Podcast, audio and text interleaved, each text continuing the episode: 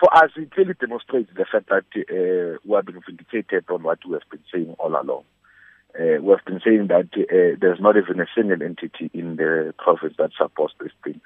And we have always been saying, including members of the African National Congress, are not in favor of this system. And people were saying we are uh, just uh, uh, buffing ourselves in that regard. And there is evidence. The provincial conference of the ANC had agreed unanimously, majority, not even a single individual had even defended the system.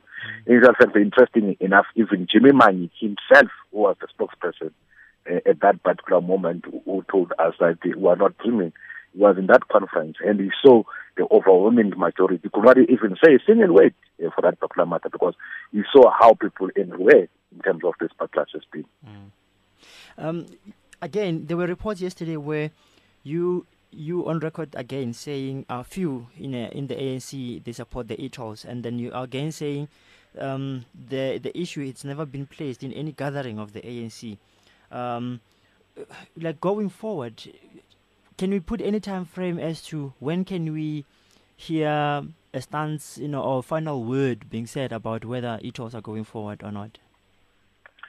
Well, unfortunately, we are not in government. It's those that are in government that must now take up a, a, a responsibility. And we think that the Premier of Gauteng, uh, Comrade Makhura, has taken a very bold and a decisive step by establishing that particular panel.